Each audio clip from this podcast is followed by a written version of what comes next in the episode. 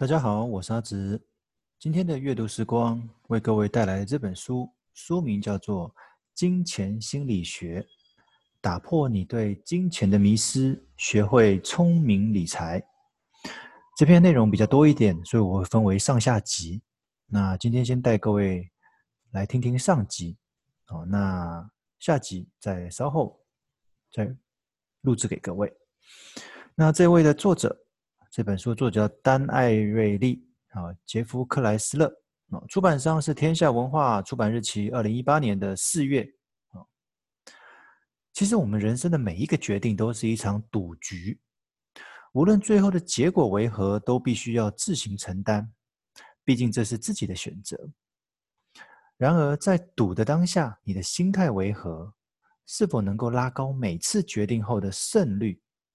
这靠的可不是运气，而是如何正确的理财以及使用钱该有的观念。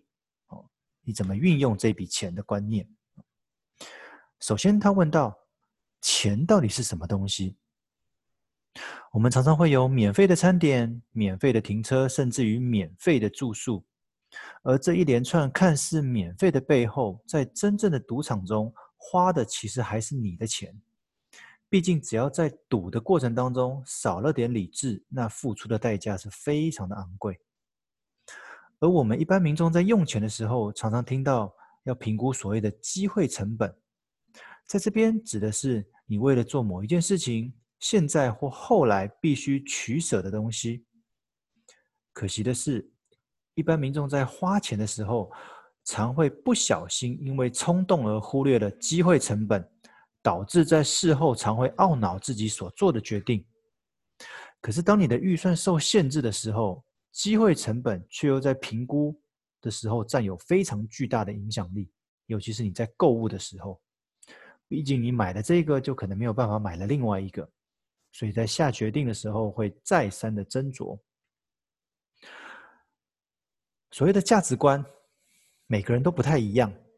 而购物时候的价格当然也就有所差异。常见的例子就是同样的一罐可乐，为何在超商和饭店里面会有如此大的价格落差？在超商买之前可能还会比价，到底25块28块我要买哪一罐之类的。可是在饭店呢，你没有办法跟他杀价，二话不说你只能结账。原因就在于那个饭店的氛围，让同样的一罐可乐有了较高的价值。也因为如此，在购物后发现价值错估的状况就屡见不鲜了。用与价值无关的方式在评估价值，听起来很饶舌，对不对？这里面提到就是，当消费出现了所谓的比价效应的时候，该物品的真正价值往往容易被忽略。他举一个例，同样一件衬衫，甲店卖1200元，乙店呢定价1500，但是8折优惠促销。那我相信很多人看到折扣，当然就会往乙店去买。其实这两店的价格是一样的，甲店1200，乙店是1500打8折，那也是1200。但是你一看到折扣两个字，尤其是在广告的时候，常常出现那种红字，一看到折扣多少，下杀多少，那你就会去那家店挑，因为另外一家店没有折扣。但其实另外一家店 的价格是跟这家店折扣后是一样的，但是你就已经被那个数字、被那个折扣冲昏了头，就没有去做比较。第二个例子，他提到一辆100万元的汽车，你会另外选配皮椅啊、天窗啊、顶级的播放器啊等等。为什么？因为你选配的商品的价格跟车价相比，实在是微不足道。你会觉得说，我一台车都买了超过100万了，我加这些配件其实也没什么，加这些设备、这些配件的东西，皮椅、天窗、播放器，也多不了几万块。那其实对车商来讲，他真正赚的就是这些零配件的东西。另外书中有提到所谓的信封理财法的迷思，我们常常听到有信封理财法，可能有3个信封、5个信封、7个信封等等不同的。重点就是它会将不同的消费预算分在不同的信封当中。如果你是一个理财一团乱的人，的确好像是一个可以有效限制你各种消费的理财模式。问题是你这个方法的各项预算的编列是怎么来的？你每一个信封里面摆的金额这个数字怎么来的？你可能有吃喝玩乐的，你吃喝玩乐的信封里面摆了2万块，为什么是2万？为什么不是1万5？为什么不是1万8？会不会就是因为2万太多才导致你一直存不到钱？所以这个是信封理财法的里面的一个迷思。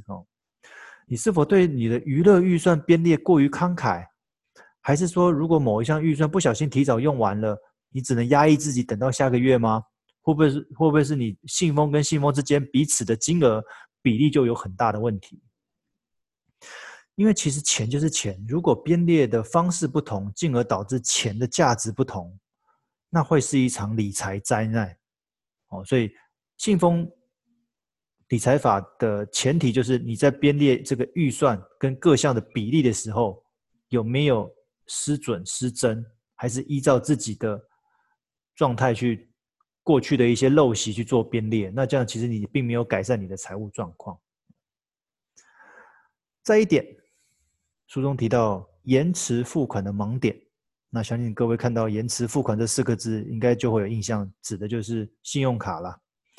因为信用卡长年以来就标榜着可享有延迟付款的优势，这个月刷下个月才缴钱，但也因为刷卡跟缴卡费时间差，让信用卡的消费多了无痛消费的错觉。刷下去也不感觉很痛，也不会觉得钱不见了，反正那是之后的事情。也因如此，让你的消费金额跟消费频率变高了，变多了。所以如果想摆脱每个月缴卡费被钱追着跑的窘境，请你改用现金消费，让消费时增加付款的痛跟提款的麻烦，才有机会导正你的消费行为。再提到一个所谓的定锚效应，他说超商架上的零食包装的旁边一个角，我们常常会看到有关什么建议售价这几个字，看完该金额的时候再看看架上相对便宜一点点的实际售价，心里面会不自觉的觉得赚到了而冲动购买。原因不难懂，因为没有人搞得清楚架上那么多的零食价格跟建议售价的金额，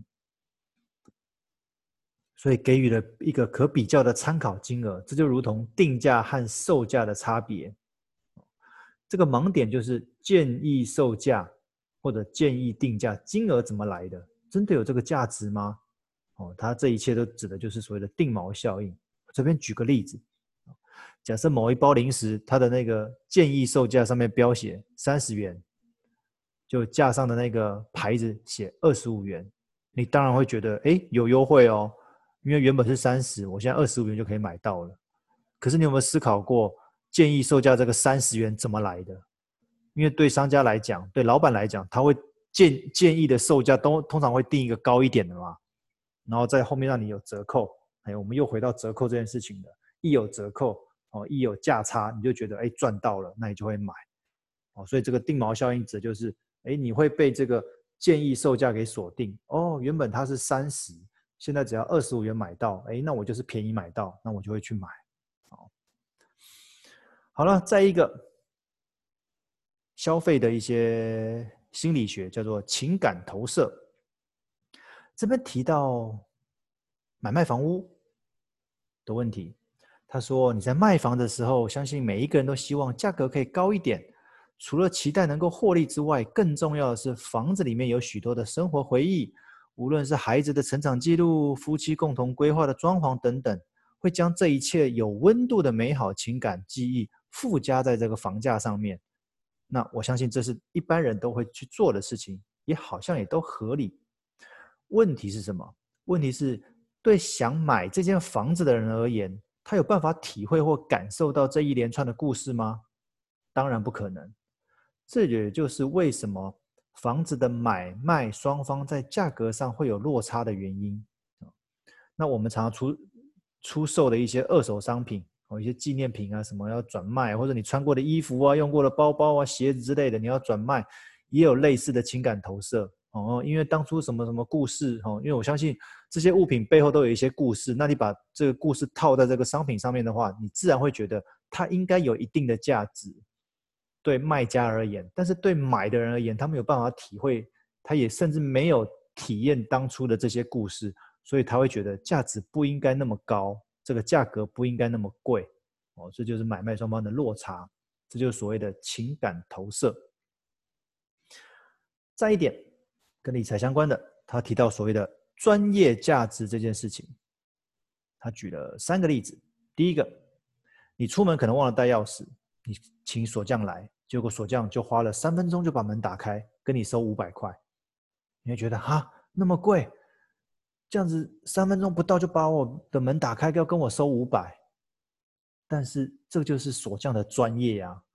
如果不是锁匠，你可能花30分钟或3个小时你就打不开门，不是吗？可是你会觉得3分钟花500好像不太值得哎。第二个例子，他说你的汽车可能突然停在路边发不动，那维修师傅不到10分钟就搞定了，可能跟你收个1000块2000块，你也觉得怎么会收那么贵，但是如果不是他，你的车子可能一直都在路边啊，这也是专业啊。第三个，你可能搞不定你自己的投资部位，结果你的财务顾问看了一眼你的投资绩效，就发现你的问题在哪里，你说这是不是专业？也是专业啊，否则你可能你的投资的风险没有分散，或者是你买到的投资标的现在已经跟以往不太一样了，你搞不清楚。但是如果有一个专家顾问从旁协助的话，他给的可以有办法给你一个一针见血的建议，但是你觉得要不要付费，值不值得你付费？那这些例子的场景大家一定不陌生，但是能够快速替大家解决问题，到底该付多少钱？可惜的是，因为解决问题的时间短到令人惊讶，所以大部分的人不愿意付出高额的费用，纵使专家们其背后所付出的时间跟经验累积非常庞大。那反而是怎么样？反而是如果你今天去请别人帮忙做一件事情，那件事情要花很长的时间才能解决，民众会觉得哦，你好辛苦哦，愿意付你多一点钱。哎，好像有点矛盾嘛，越快替你解决问题的人，你越觉得不值得花很多钱，那解决你这个问题需要花很久时间的，你反而愿意值得给他比较多的钱。所以书中会建议这些专家们可以尝试让民众了解其专业背后所投入的心血或者功夫，那这有助于改变顾客对钱的价值评估。所以专业其实是很贵的。我们上集的分享到这边，我们期待下集，谢谢。